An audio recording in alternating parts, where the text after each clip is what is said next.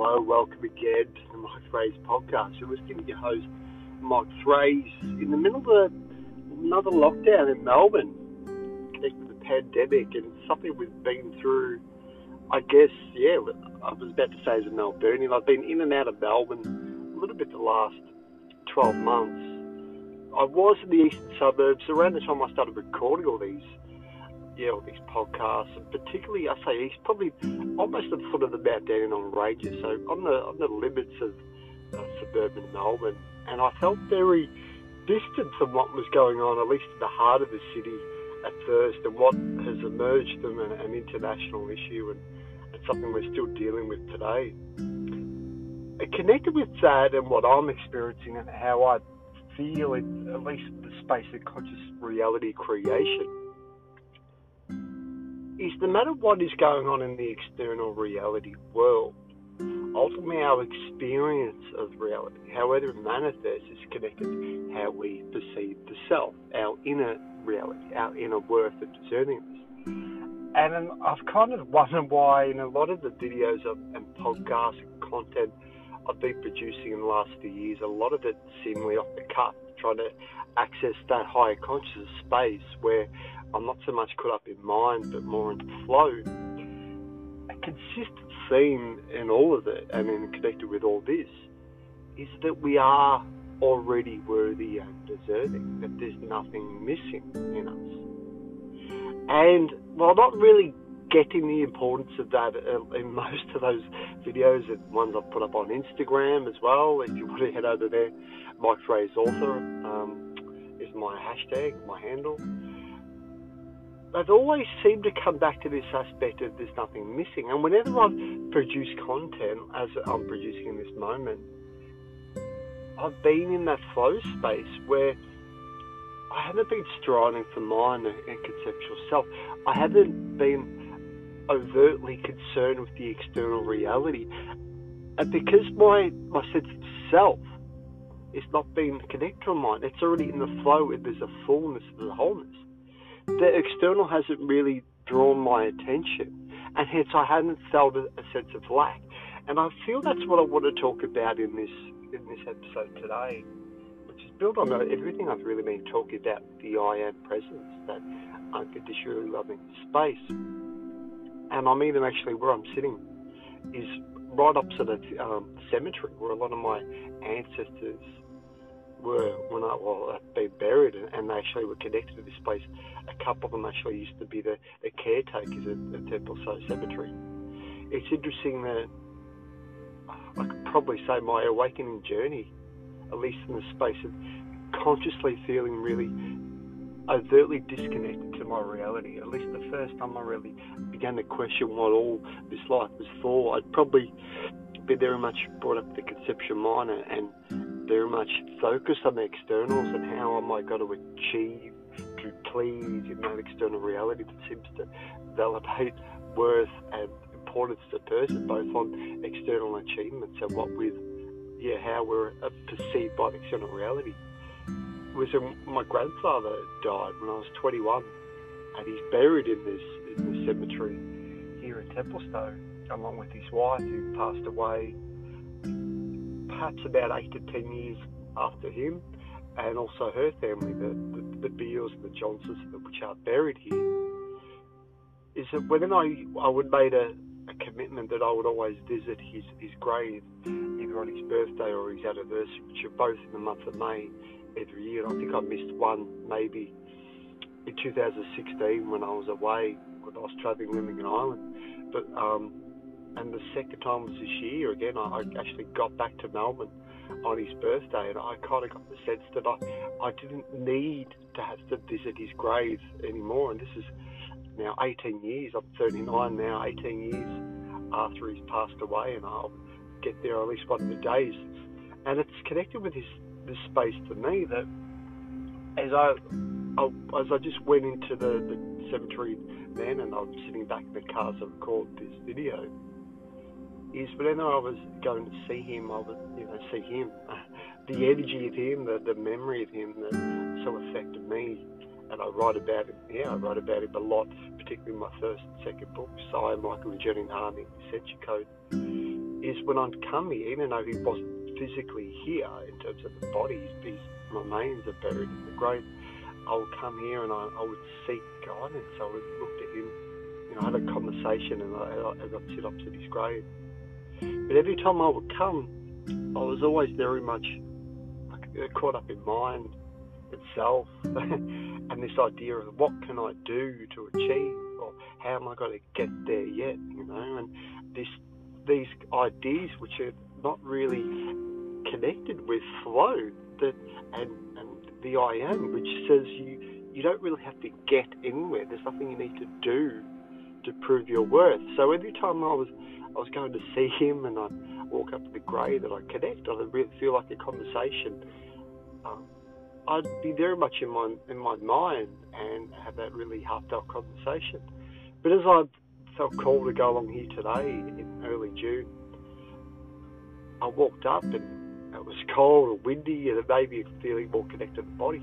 I wasn't so much drawn to needing to have a conversation, needing to be in the mind, having to achieve. And, and this was kind of connected with uh, on the drive here that I was thinking so much around we seem to create our own suffering from the belief, the condition from a belief that we need to get there. That, and this is also built on before I left. I read a, I've been reading a book by Bukowski, Charles Bukowski, and I, I actually acquired of these books when I was overseas in Europe and Ireland in 2016 when I last missed being able to visit my grandfather's grave, the annual visit to his grave. And Bukowski, yeah, he's such an uh, intriguing, interesting writer. But you can kind of, when you approach his work or any other work from the space of Zen and, and kind of spiritual awakening, you read in his writing consistently meeting these outer manifestations of self, this self where he's following his heart, but he's ultimately he's got a he's living a reality that still very unworthy inside. So he's consistently meeting manifestations of, the, of self and not feeling worthy. But he, what makes the writing interesting, is he's sharing these these sensations. He's not moving towards a conceptual identity, or he's sharing these these feelings and these doubts that uh, maybe a lot of other authors wouldn't necessarily express so clearly onto the page. And it's raw, it's vulnerable, but he's meeting projections of the self wherever he goes. And the projections, like what Neville Goddard talks about, everyone as he pushed out, is they're reflected back to him all those parts where he doesn't feel worthy. And this is that interesting thing is he, he recounts in, in this story, Post Office, his, his debut novel, and in other books, I also read Pulp, which was actually his last one. I've kind of bookended the Bukowski journey with the first and the last novel. They, say, they are very similar in style and structure, but there's this sense that he's very much he's he's on the journey and he's frustrated with all the reflections and projections of self that he meets. But there's also this awareness that nothing he ever really does is going to be good enough. It's not really going to achieve. And it's in that space of when he kind of, whenever he's letting go of the need to achieve anything, I think it's actually, ironically, it's apparently on, it's on his tombstone. It says, "Don't try," and if you you believe that, you kind of apply that from a maybe a lower conscious space, you might think he, what he's saying is don't, you know, he might be advocating be a bum or, or you know, give up a life. That's for me, from a high conscious space, that's not what he's suggesting. And even with people that are uh, kind of connected, there's been interviews linking to that before it was put on his tombstone, that he was saying that whenever he was trying the efforting, and a lot of his books are, he seemingly met his challenges when he's in that trying the effort to kind of maintain or achieve self. He's trying to conform to a society that's wanted to put him in a box based on identity. Whenever he's in that space of competing and trying to force, he's meeting those challenges. But the ability to actually share his stories, be the flow we create, he's, he's rightly advocated is the sense of not trying, it being slow and allowing. That life can be so much more harmonious when we give up the need to try. But it can be feel very difficult to not try when with many of us are being conditioned to prove our worth, our deservingness as individuals on trying. And so as I visited the, the grave today, I, I went from the space of not trying, no longer needing to prove to anyone, to anything, to any relationship, to a deceased grandfather who was the world for me, not having to try, finally accepting that maybe there was never anything wrong with me, is there, there's nothing wrong with you or anyone else. I walked up the, the steep walkway and I was looking more at the, the lovely trees, the, the other neighbouring plots. I sat down, I, I had a bit of lunch, and I kind of walked back past the grave and said thanks. And then I saw the cemetery from a different space. I looked upon every all the, the stones and the, the cobblestones on the on the driveway, and the trees, and I considered that although it's been wonderful to kind of visit this this tomb, grave, this headstone every every year for 18 years. My grandfather, like all of us, he's in every blade of grass. He's in every stone. He's in every aspect of us. He's, it's an energetic being, and, and the people that we kind of come in and out of our lives, whether they're still alive or they're deceased, they're a reflection of us on that journey, and ultimately we can reframe that that kind of that story from one of why was he or she taken away from us to a space of thank you for everything you helped awaken uh, within us to realise there was nothing either missing in the proverbial me, the me that is not necessarily identity. It's the I am, the divine, the divine part of us, which, yes, it's confusing because it wears a cloak of skin and personality and name and form. And there's nothing wrong with the skin, the body, the name, and the form, but the attachment to it is what seems to be the problem. I, I woke up this morning and I meditated and I've been thinking of quotes to, to kind of put at the, the beginning of the, the writing project. It's kind of like a little lead in as a theme. And there was one connected with, with Hamlet that Eckhart Tolle used through the earth. It's something connected with, you know, there's nothing really good or bad, it's only the mind that makes it so. And the one that kind of came to to my into my consciousness this morning, I'm not always great at kind of recalling quotes, but it was basically along the I think it's Julius from Julius Caesar, another Shakespeare quote. The fault is not in our stars, dear Brutus, but in our eyes or our hearts. That the fault is not in our what we believe the external reality has done to us it's not the good or bad, the, the, the external that makes reality bad. It's the consciousness within our, the, how we perceive reality in our eyes and our heart that deems whether things are good or bad, right or wrong. It affects our experience of reality. And this is what seems to happen, at least on the awakening journey, and has, has what I'm feeling into today. And I find challenging to connect with everything I've been talking about lately the awakening seems to literally detach you from every aspect of identity or external reality where you've yeah attached to a, a external worth. You've kind of used someone or something or some identity, whether it is your name or achievement, to prove your worth. And what seems to happen is while that is incredibly difficult, and this began for me when I was 21, the person I most prized my worth upon and looked up to was taken away, it, it kind of created, at least initially, this victim space, incredible disenchantment, frustration. And I wondered what was all this for? What was all this about? It, but ultimately, what it that was that first step on that journey for me. And while that continued into other friendships, relationships, patterns, work life, and all these challenges which I've, I've wrote about in the books. Um, which I've shared on Amazon, and they're available for sale from my, my website, mikeferrace.com. All these lessons of awakening, accessing higher conscious, conscious to change your life through coming into that heart space, is that to allow conscious change in, they're all connected to removing the unconscious attachments. And the unconscious attachments are all generally karmic cords or, or spaces of self where we've looked to an external mm. reality to affirm our worth. So while we can continue conceptualizing and consuming and looking to that external world to say that you're a good or bad person, right or wrong, that you can have that treasure because you've achieved these things, or you look that way, or you're pleasing to other people. They're ultimately counterintuitive to the awakened I am presence within you that is ultimately or is facilitating the detachment of all those spaces.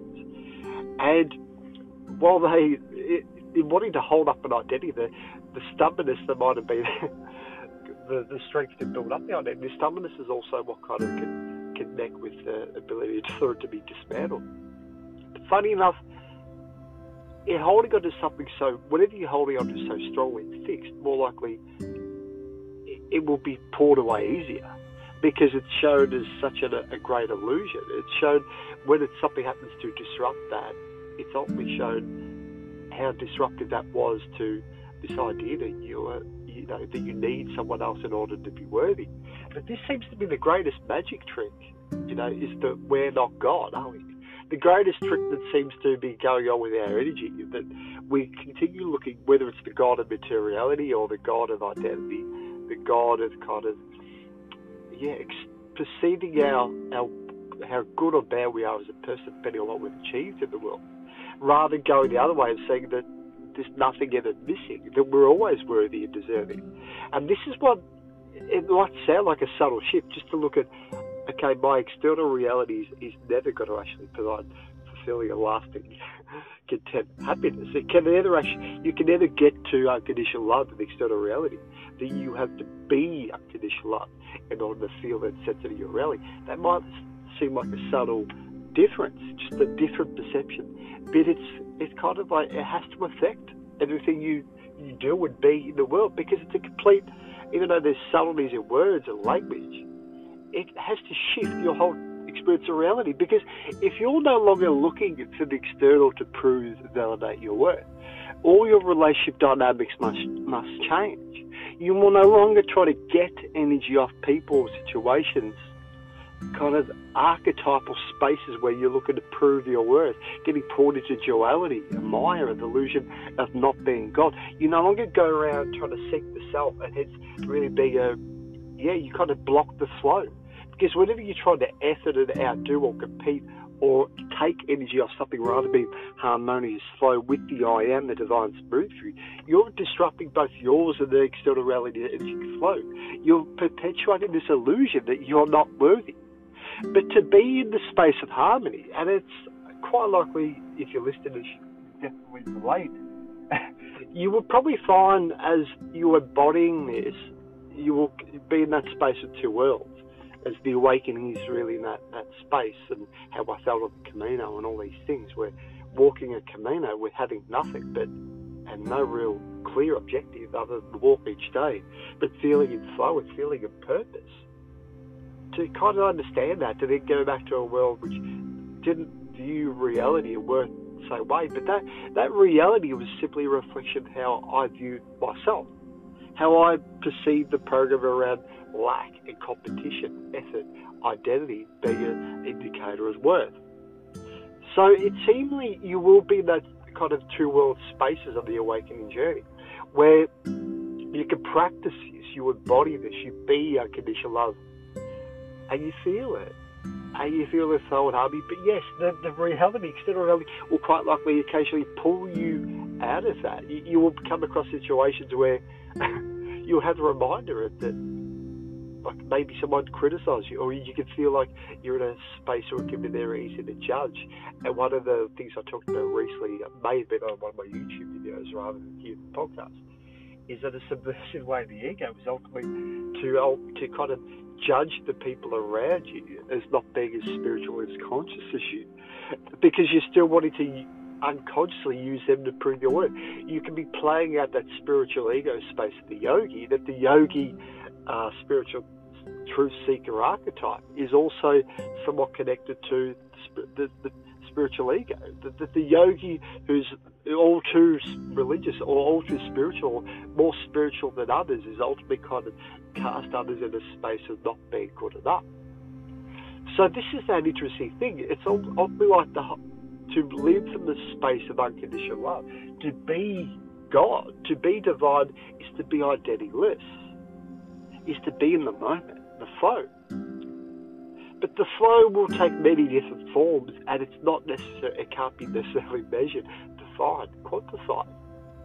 It's really this willingness to kind of be Zen, be in the moment, to be that conjure of the I am. But the ability to be Zen, to be in flow, is, as I've mentioned in some of these earlier episodes, to be unconditional love is to feel unconditional love, is to actually perceive that your worth and deservedness is not defined by the out there. So there's, there are simultaneous things. You can't you can't kind of reach towards awakening. You can't achieve awakening. Awakening is a conscious state of presence, of being in the flow of the now. To be in the flow of the now is ultimately to see that you don't need to control the now to achieve worth. You're not looking for the present moment to validate an identity because the identity is already full, and that identity is identityless I am. So ultimately, to be in flow is to give up identity, give up the illusion that we're not missing anything. Thanks again for watching. I say watching often, watching, listening, being part of this this experience of listening to my my thoughts and feelings and the intuitive flow on spiritual awakening. Yeah, I feel it's not necessarily something that can be conceptually understood or explained, and even to kind of you may yourself be listening to what I'm talking about, maybe it didn't necessarily make a lot of conceptual sense. But I feel that's kind of part of the point that to live without identity could be seen as impractical, non conceptual, not it can't be rationalized. But that's kind of the point. The conceptualization identity is what pulls us back into Maya and the sense that our identity or worth is out there. Talk to you again soon. Bye for now.